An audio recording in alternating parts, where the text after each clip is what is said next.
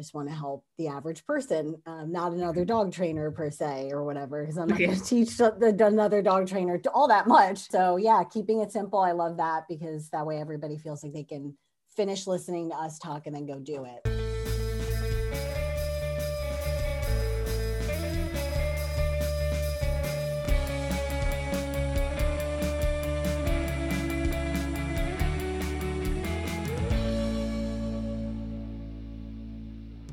Hi, welcome back to Telltale Dog Podcast. I'm your host, certified dog trainer Elizabeth Silverstein, and I have with me today Erica Gonzalez, certified dog trainer and owner of From Dusk Till Dog as part of the enrichment series. Hi, Erica. How are you? Hi. Thanks so much for having me, Elizabeth. I'm I'm doing well. How are you? I'm doing all right. Thanks so much for being on the podcast. You were, I reached out to a trainer friend to ask for recommendations, and you were one of the ones that popped up. So I decided to reach out, and oh, this is exciting. Yeah. That's so nice. Thanks for letting me know that. Awesome. Yeah, I love yeah. enrichment. So this is a wonderful topic for me. I absolutely adore this topic. So I'm excited to talk about it. So, whereabouts are you located?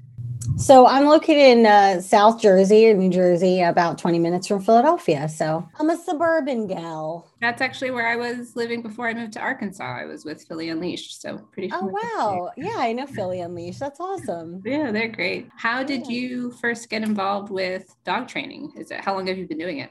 So it's been, oh boy, it's been almost a decade. So a little over nine years now professionally with my business and everything. I come from the corporate world. I, you know, did the normal trajectory my family wanted me to do. Went to college for public relations and I enjoyed that. And I was big on public relations. I worked in that world in corporate America at a Fortune 500 company for a couple of years and then moved and worked at another company at an office. And although I did well and I could do a good job there, I just knew deep down it wasn't really what I was passionate about. And I just had different hopes for myself. So um, I essentially be- decided I wanted to become a dog trainer when I got my first dog as an adult, which is Jade, my pit bull. So she's the reason why I became a dog trainer for the a short version of my story. But I bounced around. I had a lot of different directional moves I had to do. I went left, I went right, I, you know, made different moves and then wound up where I am now, which is, you know, with my business from Dusk Till Dog and just doing content and and trying to give back to everybody online and give them information. So yeah, it's been a weird road, a good road, but having ups and downs like every every career move and life changes as they go. But Jade's the real reason. The second I realized we were going to get her, I called around, I found Catch enrolled right away. And so I basically learned as I was raising Jade in my life and, and having my first dog. So it was a great journey. And yeah, she's the reason. So her face is plastered everywhere on, on my stuff because she's she's my gal. Um, but now we have Freddie as well, my little Chihuahua mix and so he's been a great addition so i have those two keeping me busy. So that is that's fascinating to me. So you're basically in a high powered career you're in the on the corporate ladder and you get a dog and you're like i'm not just getting training for my dog i'm going to become the professional trainer. Yes. so what was that process for you and why did you choose catch so that process was and i, I do i mentor up and coming uh, students and trainers now that and so looking back i wish i had some somebody to maybe talk to. So i think that's what made that that program a thing for me. But i i just called around i tried to research i'm a researcher so i went days and days looking stuff up. And i think it's hard if you don't know what to look for where to go what to do what should the investment be it, there's a lot of options, but I I actually called Catch, and I've gone through multiple other certifications since then, but that was my original one, and I the person who answered the phone actually graduated high school with me. Oh. so it was a very weird kind of like, oh, Kelly, what? and we were like, realized we knew each other. Mm-hmm. So not that I'm a, a, you know, like, oh, it's a sign and I have to sign up right now, but it was just a, a good moment it was reinforcing for me. I felt comfortable. And so she gave me the lowdown everything and and i was like okay we'll go here. And then as i learned through there realizing you know just what it entailed and it was very comprehensive and and had mentor you know i'd have a mentor someone i could learn from that was already in the business for an extended period of time. And so it kind of checked all the boxes initially and then since then you know i've gone to other things and tried to to get further education because i really believe in continuing education as a necessity for dog trainers in our profession as i'm sure you can appreciate doing what you do and having your certification so constantly learning but yeah i just it was just kind of a uh, I guess a moment I just called and it all kind of fell into place. So I went with it, and luckily it wound up being a good school and, and a good pick because uh, there's so many. So yeah. some are better, like anything, some are better than others, or might fit a person's personality better than others, or might be a direction that they want to go in with training. But this was like a nice, comprehensive approach to figuring out what I wanted to do. Did you? What would you would you label yourself a certain way as a dog trainer? Do you use terms like positive reinforcement or fear free or force free? Yeah, I hope I live in a world where I don't have to say that at some point, where I can just say I'm a dog trainer. but I think I do, unfortunately, have to have that description sometimes. And so, yeah, I mean, I, I usually call myself a certified dog trainer and behavior consultant because that's officially my title. So I like to just go to what I have credentials in and just fall on that. But I do think sometimes, you know, unfortunately, I guess I do have to say, you know, I'm positive a positive trainer. I'm, I am fear free certified. So I do use terms I'm fear free certified trainer. And yeah, I do use force free sometimes. And I think, I think it depends on the context where I feel I need to bring that up. But I definitely want my clients to know, hey, this is my approach. This is what, you know, people in my profession are going towards. This is what what we want to use. Not only is it effective, but it's a great way to continue and furthering your bond and enhancing the bond with your dog. So I, uh, I do want my clients to know that that's what they're signing up for when they sign up with me. So I am out there with it, but yeah, I guess uh, I guess I do have those labels on occasion, but I, I usually like to say I'm just a certified dog trainer, and I start there, and then if we have to work further, then I explain. But yeah, mm-hmm. I do put it out there as I want people to know where I'm at with it and what I'm up to. I asked that because there it seems like there's a lot of polar methodologies in the dog training mm-hmm. world. So I was wondering as you were researching and trying to find a place like Catch Academy, did you make a deliberate decision about the sort of methods that you were going to use or was that something that came out of naturally of working with Catch? Great question. I think I've always you know, I didn't I didn't know as much as I know now 10 years later in the game, so I was still very green with it and i did i knew i didn't want to use anything that was going to hurt my dog um, or make them feel uncomfortable or nervous or anything like that but it wasn't something that i thought about right out of the gate in the way i would think about it now signing up for things but i i did want to make sure that it wasn't going to be using anything that wasn't positive. I didn't know at the time to say force free or positive training or those buzzwords that we hear now. But I think it was a little bit of both. I kind of knew in my heart that I'm going to treat my dogs in a certain way and try to be positive with them. But I didn't necessarily know that that was such a big thing in the profession until you get in the profession. Then you realize there's a lot of uh, issues with that. But I always say, you know, can somebody use other methods that aren't positive? Sure. Can they work? Absolutely. Do I need to? I don't think so. So that's where I just I'm I'm rather be on the right side of that just for me. I think everybody's different, but I also I do try to educate people that it's not necessary. You can, but it's not necessary. And the good news with positive training is you don't have you have to worry about negative side effects or other things that might stem from it and concerns. And I've had to deal with so many clients over the years that have had to face that. And I just don't want that for people. So I'm trying to eliminate potential problems. That's always my goal as a trainer. So I'm all about trying to do it as positively as possible and trying to stay on that side of it. So, yeah, I, I think that was a, a nice, happy accident that I kind of knew that, but didn't really know the level. And then Catch just obviously is is is going to promote that, so it, it, kind of fell into place. Yeah, I I definitely have to talk with people too, even at, at, with my clients. If people don't want to give treats sometimes for some reason, so I really appreciate mm-hmm. your content of like it's okay, bring your treat pouch. You know, I okay. try to normalize that. yeah, I feel like as trainers, we I always say, hey, I'm a professional trainer and I'm out there with my dogs with the treat pouch on. So if the professional's doing it, it might be a good sign that those at home trying to get their dogs to do stuff, you know, model the behavior that you see, um, you know, us trainers doing. So, yeah, I do try to normalize that because I do think, in for whatever reason, like you said, there's some weird like how quickly can we stop rewarding the dogs sometimes? And i get it you know we live in a fast paced world we click a button it's ready to go whatever we want and uh, and with dog training and behavior just like i think parenting is a good example it's not cut and dry and you do have to continuously reinforce and, and praise and encourage and model certain things and help guide and you know be prepped and try to be proactive and manage. And there's all of that because you're having a relationship with another being that's in your home living with you. And i think that's different than anything else that we're looking at. If there's concerns about calories or your dog's overweight, that's a conversation for a vet. And there's always low calorie things to use. Of course, there's a lot of ways to get creative, and some dogs per- prefer something that they find reinforcing, like play or or right. praise.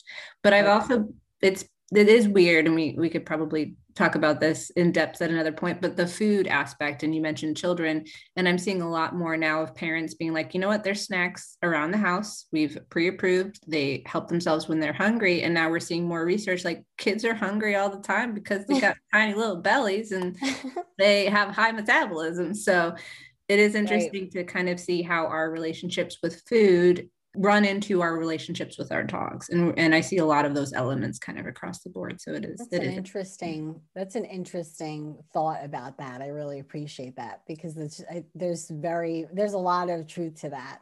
And i never thought of it in that way until you just said that. I'm like that makes sense. You know we do have a i guess for lack of a better word kind of a strange relationship with food sometimes as society in many ways. And it can bleed into other areas like with our dogs and I, I also think too, a lot of people ask me, I'm sure you've gotten this question of, oh, how I don't want to overfeed, right? I totally appreciate that concern. No one wants to overfeed anybody. And, you know, it, it, so I, I always say you keeping it simple, you don't overfeed by not overfeeding.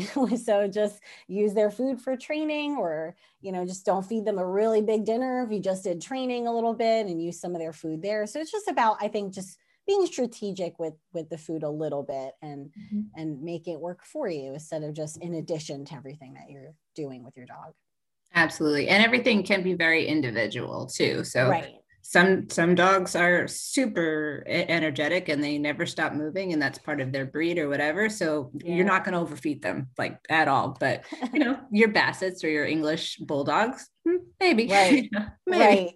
That's so. true. That's true well so you have you have two dogs of your own and do you do enrichment with them? Oh yeah they i absolutely I, I love doing enrichment with, with them. They get that on a regular basis every single day pretty much i just have it be a part of our lives so yeah jade my my pit bull who's a senior lady now um, but she's nine uh, almost 10 and and freddie we don't know how old he is really so i think he's probably about six to eight years old now so he's also getting to be a senior fella so I have two senior dogs now and they get tons of enrichment. I've always made it a part of their a part of their lives. How would you describe enrichment? Oh boy, it's an interest. There's so many, as you know, so many different definitions for it.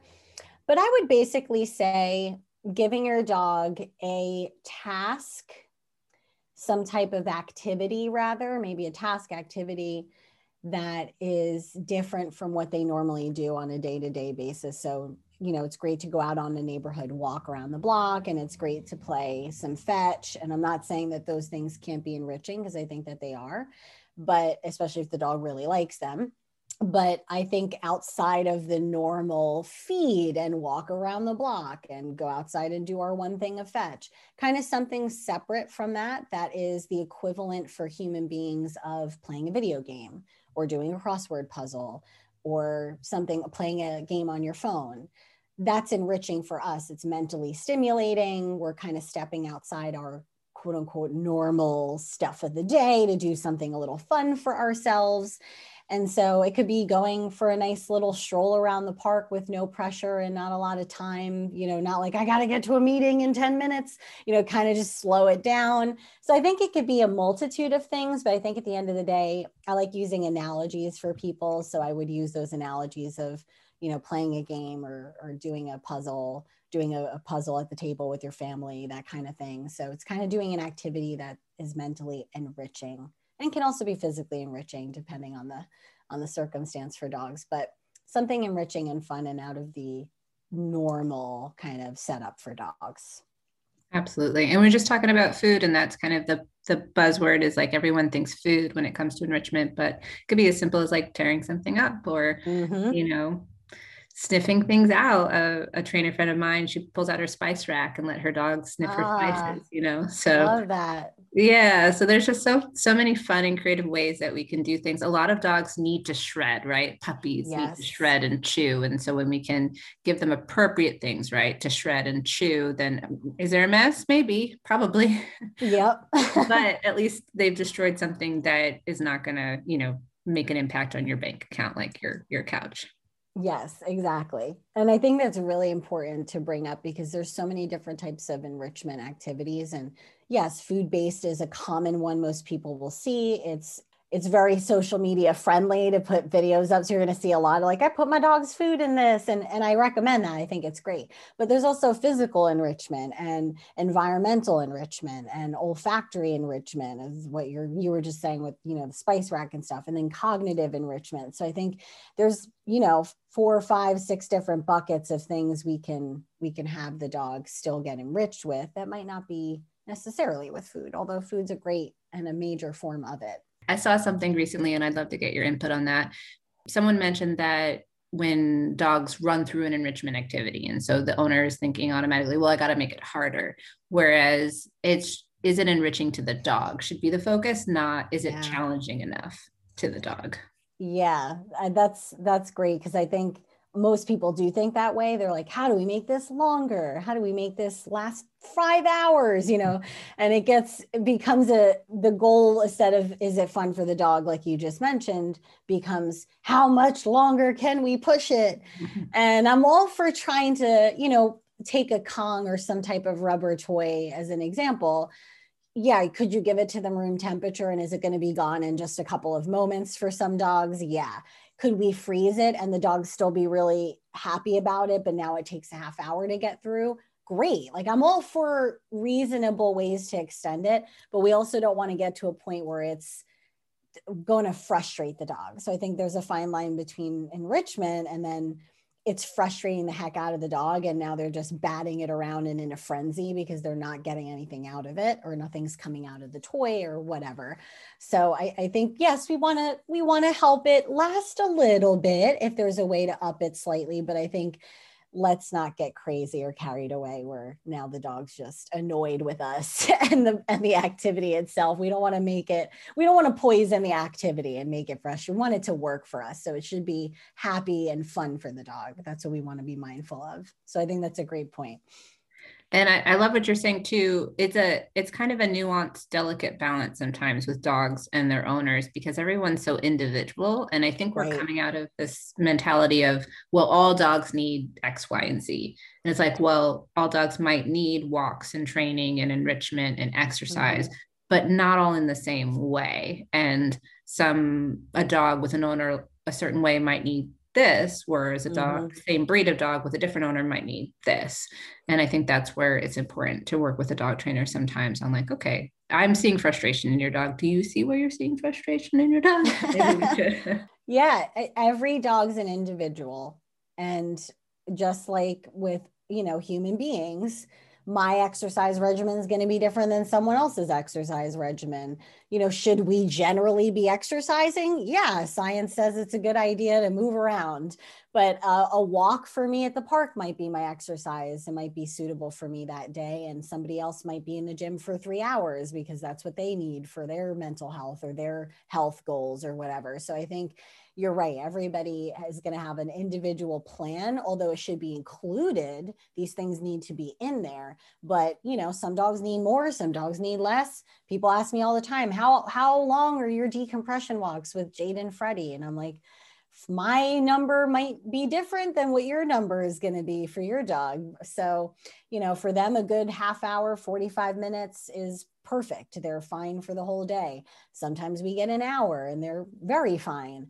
If it's less than that, I definitely notice that they wished it was the number that I originally said. So, you know, I know what my dogs need. And sometimes for other clients I work with, I recommend longer things to do and different types of enrichments. So, you know, breed, DNA, day to day, energy levels, what your lifestyle's like, all of that stuff is going to play a role in what we recommend as trainers to, to do or not do with your dog and how much to do. And I think it's very good that you said hire somebody, work with a trainer, work with a qualified professional because if you really are concerned or you're really not sure where to get started that's what professionals are for that's what we're here for is to give you those answers so you feel okay i have a plan i know what to do and you mentioned the relationship aspect right of mm-hmm. human and dog. And when you build a relationship with the dog you're taking in information and then you can adjust. So maybe my one of my dogs is fine with one you know decompression walk a day. My other little one she could easily do three or four you know 20 minute walks or i'm sure if we did you know a couple of hours she would be great. So and I'll leave him home because he doesn't want to do it. So when you're taking in that information and seeing and adjusting, then you can find that sweet spot instead of mm-hmm what our society tends to like, which is instant results. And I'm like, very yeah. rare to get instant. Yeah.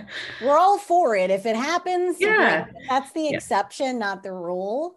The rule is you have to trial and error some things and and figure out what's going to fit right. And I think I say a lot, hey, we need a week or two or three, depending on what it is, of data collection right? We're re- we have to become researchers with our dogs and say oh, okay was this too much? Was this enough? And then once you know that you're set. But if you're not spending the time trying to figure that out or putting in a little bit of the time and effort in the work it's it's gonna you're gonna constantly be in a i don't really know what's working. Mm-hmm.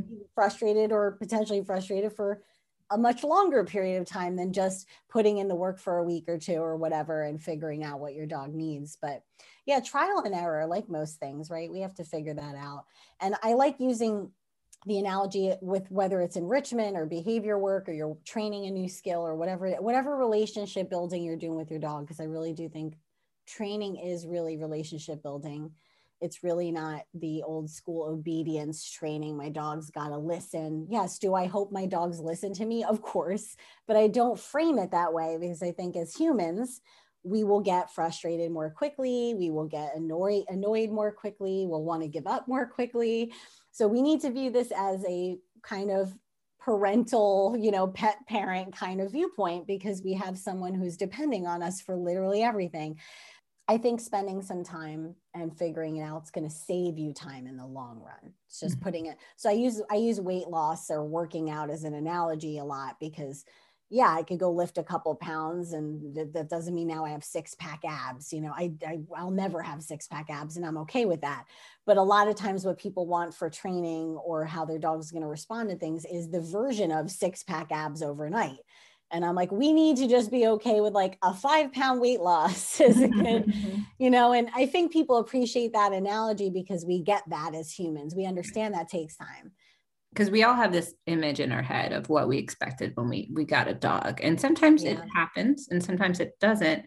And so i try to walk people through like okay here here's the dog you started with. Here's the image of the dog over here that you wished you had and maybe you're right here but can you see you're not you're not here anymore. So yeah that progress is in those little details and, and that's frustrating sometimes but that's where the magic happens. Suddenly you wake up and your child is grown or suddenly you wake up and your dog is like sleeping longer or you know suddenly gets that trick or that that cue that you've been working on. So when we try to skip over those little details we're just frustrating ourselves and our dogs and we're not paying attention to that dialogue right? So if your yeah. dog runs away when you try to put them in the crate it's frustrating but your dog is trying to tell you something. So how can we take that information and and move move ourselves closer to that goal without trying to rush to the goal right? Absolutely. I think it's much more about the journey and not the destination in mm-hmm. mind. And and yeah i think people need to pat themselves on the back for where they from like you said where they started to now. You know they've always made some progress. It might not be at the level we would have hoped right away but it's normal that pro- progress that's meaningful, meaningful change takes time. And so if we want it to be meaningful and we want it to be actually I, I also use the analogy, I'm the analogy queen. I think dog trainers in general are just analogy awesome people with analogies. So, yep. um, so we all use these. It's mm-hmm. like building a house, right? You buy a plot of land and you're going to build a nice, beautiful house on it. How exciting. So we get this dog or this puppy. How exciting. I'm going to have them do all this awesome stuff. If you hire a contractor and they're doing the foundation, which is boring for people, we want to get to the home decor, to home decor, uh, Chip and Joanna Gaines, beautiful fixer upper style stuff, which I love. And we're ready to do all the cute stuff and have it all look nice but should they rush that foundation now we have a house that looks good initially but now after a few months we have cre- uh, cracks in the ceiling water is coming through the roof because they rushed that the foundation's cracking and now we have to rebuild the whole darn thing for it to be right so um, I like using that foundation. You're setting foundational stuff up with your dog. And if we rush that stuff, unfortunately we're going to wind up making more work for ourselves later because it's not solid enough to hold the rest of the house up absolutely. It's so true. But it's hard right? Because that takes yeah. so much longer. So but we have to sit in a little bit. How did you what did you notice when you started incorporating enrichment with your dogs? How did that change your relationship with them or how they were interacting with the world? And what was some of the things you noticed just with your clients too as you started to promote that more? I think one of the biggest takeaways for me personally and for with clients, and one of the things I love about enrichment the most, aside from the fact of the basic, it keeps your dog busy if you need them to do something. Of course, that's great. But the main thing would me for, for me would be confidence building. I think uh, take my pit bull Jade as an example. She, I never really used boxes with her initially. You know, I had the food dispensing toys and I would use other household things which I'd love to touch on it in a moment too, just so people don't feel like they have to buy a million toys because that you know toys are great and you I'm the type person I want it done for me. So if you have a toy, I'll pay you the money. But anyway, um, you know, I give them household stuff too, but I never really got into the boxes thing until Freddie came along and he was a little braver. I could so so take Freddie and take Jade. They're two totally different breeds, to, two totally different personalities, right? Every dog is their own individual. Freddie will just jump right in the box and he'll hop over it and in it, and he's not nervous about it all. Jade is more of a she needs to date the box and mm-hmm. figure out how she feels about the box before committing to it. She takes she's a little slower about new stuff. She's got to take it in. So I could tell the first couple times she would get involved and she wasn't like scared of it, but I could tell she was kind of like, What is this? What is all this about? Where Freddie's like, What is this? And he jumps right in. So it's it's cool to see their personalities. Again, data for me to go, Okay, good to know. And after, you know, a handful of times with the box, now Jade is oh my gosh, I loves it and rips it up and she's super confident about it. So I have found that it helped her become more curious initially of things in a positive way versus kind of apprehensive about let me figure it out first. So that's even helped her who's already a very confident dog in general to be even more confident with these little things and for Freddie, who came to us with a ton of problems, um, which we've worked through uh, over the years, but you know, he came to us really kind of broken. And I had to work on all the stuff I tell all my clients to do. And enrichment for him has just helped him relax and kind of settle down with something when it's you know a long chew he's going to be on a bully stick or something like that if he's just having some chew time or puzzles he's just so such a smart little nugget and goes through those puzzles so fast and i've upgraded him to did more difficult puzzles as he's done well with the lesser difficulty ones. But yeah confidence building for both of them and just helping them i can tell they feel fulfilled after most of these activities and they kind of just settle down. They feel like, okay, I just did that long task, or even if it was 10 minutes, I just completed that task. It's like checking off a to do thing off of our to do list. It just feels like I did it. I can tell that they feel good about it and they'll they'll kind of settle down a little bit better than if they didn't have that activity. I have a dog owner who I interviewed for the episode before yours, and she talked about the difference in their sleep, where that it's instead of just like passed out there's almost like a a settle settled into it in like a super relaxed state to their sleep where they're like they're they're out but in a way that's almost a satisfying sleep not just right. like what people call like the daycare crash where they're just like so exhausted mm-hmm. it's more of a fulfilled it's a, she's like it's a little hard to describe i'm like and as i'm saying i'm like yeah it's a little hard to describe but once totally you experience it. it and see it you're like oh i get it i get it now i'm not just trying to tire my dog so much that they just crash and they're dead to the world, but that mm. they've had a satisfying experience with the world. Yeah, I think that tired thing is so important because just because your dog's sleeping, you know, is it if you've had a really stressful day at work and a bunch of things went wrong with a bunch of projects or clients or whatever a person is doing for work, you could come home and be absolutely exhausted. Is that a good exhausted? Or is that you know stressful i had a really long day and a lot of running around to do and man i'm just wiped you know there's i think a healthier ways of being quote unquote tired and i think that's a great example with that person of just yeah it's a kind of a good fulfilled end of the day had, all my needs were met so i consider enrichment as a need a need that needs to be checked off for your dog well erica i wanted to touch on something a little bit because I found it hilarious, but we're gonna we're gonna backtrack. So you have a PR degree. I have an English literature degree. And awesome. I think it's kind of clear in how you manage your content that you have some training in it. And and I, I hope the same is true of mine. I don't know.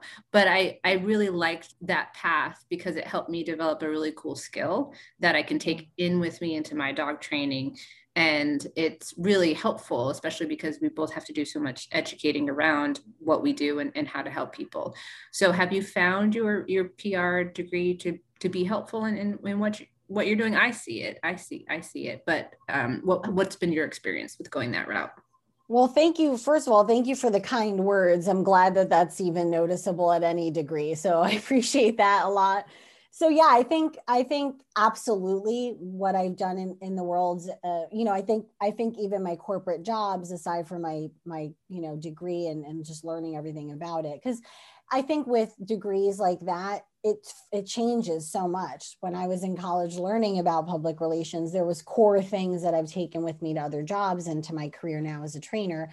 But we were we were coding websites back then and all sorts of weird stuff that some people listening to this might even know what the heck that is. So you know it's um times are changing every month. Something new is going on. We know the world we're living in now is you're really not uh, you're not ever really caught up. You're still catching up because new stuff's happening.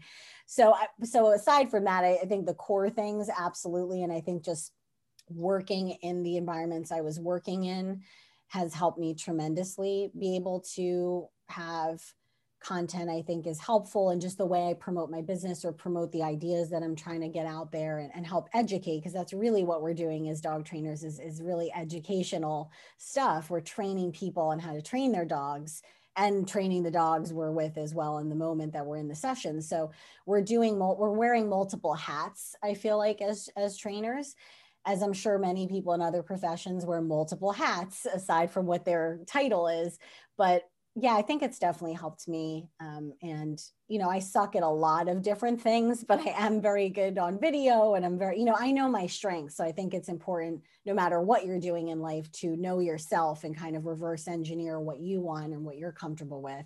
I think self awareness is a big thing. So, I'm lucky that my background is in something that I'm just naturally kind of good at, as opposed to going for you know something that not naturally is good but now i have a degree in it because i do have folks that that's happened to them unfortunately and they're not passionate about it. So i think it's been very helpful for sure.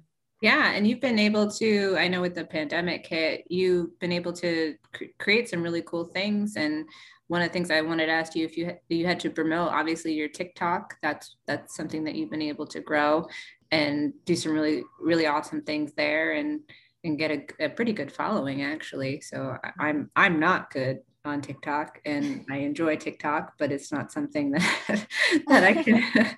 uh, so, and and it's a good point too about different skills as uh, business owners and dog trainers, we have to be able to onboard our clients and promote ourselves and follow up with clients and uh, finances and all this stuff. There's actually a lot to it. Not only do we have to do all those things, but we have to teach people how to train their dogs and then, you know, training dog. There's just, there's so much to it. It really, so many layers. Yeah. But bit, best job ever. But back it is. Yeah. Do you have anything to promote? How did you get started on TikTok, for example? I know that's something that's yeah, fun. thanks to the pandemic. I was bored like everybody else, trying to find some way to escape, I guess, and have some fun and connect. So yeah, I love TikTok. I'm I'm I've not only started a new skincare regimen and learned better ways to clean my house and new recipes. I mean, I've just I know a lot more than I did before 2020 now. Did you did you plop your hair? Yeah. Oh, I've tr- I have a you know a new diffuser, a, a hair routine. I mean, TikTok has both um, helped me and hurt my wallet at some level from buying certain things on there. But I mean, it's been it's been a blast for many of us, and I enjoy I do enjoy consuming it. And I did spend time my PR my PR side of my brain. I spent time just consuming it for a while before speaking on it or doing anything on it so i understood what was going on so i like to listen first and then talk later i think also as dog trainers that's an important skill um, hearing from your clients first and then giving feedback after you have all of the info. So got some information, but yeah, TikTok, I'm on there. Um, you know, I have a lot of fun kind of dog humor. And, you know, I think uh, being a PR person, uh, background in it anyway, you know, you're either educating or informing or entertaining in some way. I think that type of content always does best. So I'm usually entertaining on TikTok with some informative stuff built in. And then I have, you know, some of my tutorial stuff on there as well. But yeah, I'm on TikTok for anybody who's on there. It's uh I'm on Instagram too and Facebook and Snapchat and Pinterest and Twitter and uh, Patreon and everything's my name is from dusk till dog. So you can find me. Luckily, I, no one had that handle everywhere. So I got to have the same one across the board. That's always a plus. Awesome. I will tag to everything too in the description and then on the article. And then you have a podcast yourself as well, right? Oh, I do. Yeah, that's always fun and called the Dog Training Audio Experience. And um, starting to ramp up more more guests. I'll have to have you on mine. We'll have to swap swap podcasts. So, um, but yeah, there's free content. I'm all about at this stage, especially after 2020, and just reevaluating my life as we've all reevaluated ourselves a few times, I think by now. But yeah. I'm I'm just doing my best to put out as much free content. And you know, Patreon's a paid channel where I do extra special stuff, but all of my platforms are just to help reach the general pet parent public of how to help their dogs and help their relationship with their dogs. So definitely um, that's that's what I've been focusing on is just trying to trying to help as we all do as trainers. So trying to put out that content and help others as best as we can, especially during times like these. This has been Telltale Dog the podcast with your host Elizabeth Silverstein, a certified dog trainer located in Central Arkansas, and my guest today, Erica Gonzalez of From Dusk Till Dog. Music has been provided by Jim Chiago of Seven Second Chance. Find more of his work on iTunes and Spotify. And stick around for after the music for some final advice from Erica.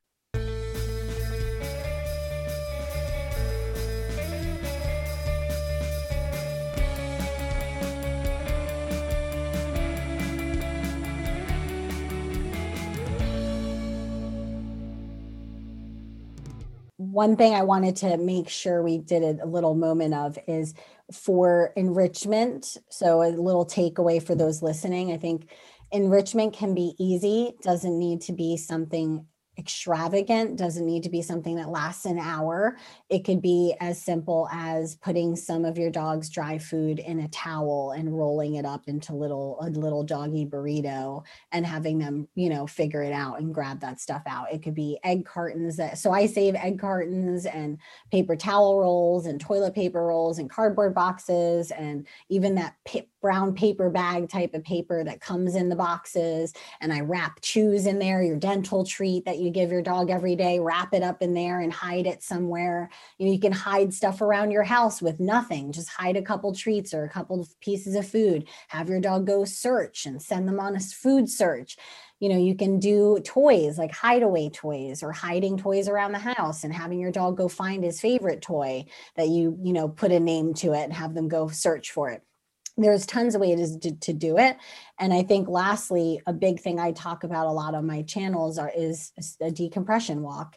And that just means you know going somewhere with your dog that's not the block you go around every single day and just letting them be somewhere an empty parking lot a park a field a playground no one's using I know some people in the inner cities, they don't have any place like that. They go to a cemetery, like make it work, whatever you can try to do near you to bring your dog on a little bit of a longer leash and just let them kind of do their thing. There's no structure, there's no, you got to walk good, you got to look at me. It's just both of you, human and dog, take a moment to just decompress because Lord knows we all need that right now more than ever. So I just wanted to say it's it can be very simple. It could be as simple as going on a decompression walk, which you don't need, you don't really need food, you don't need a toy, you don't need, you just need outdoors somewhere and take some time to just spend with your dog on in a stress-free environment that you can just enjoy life for a moment. So it could be very, very simple. And I think anybody can start implementing enrichment today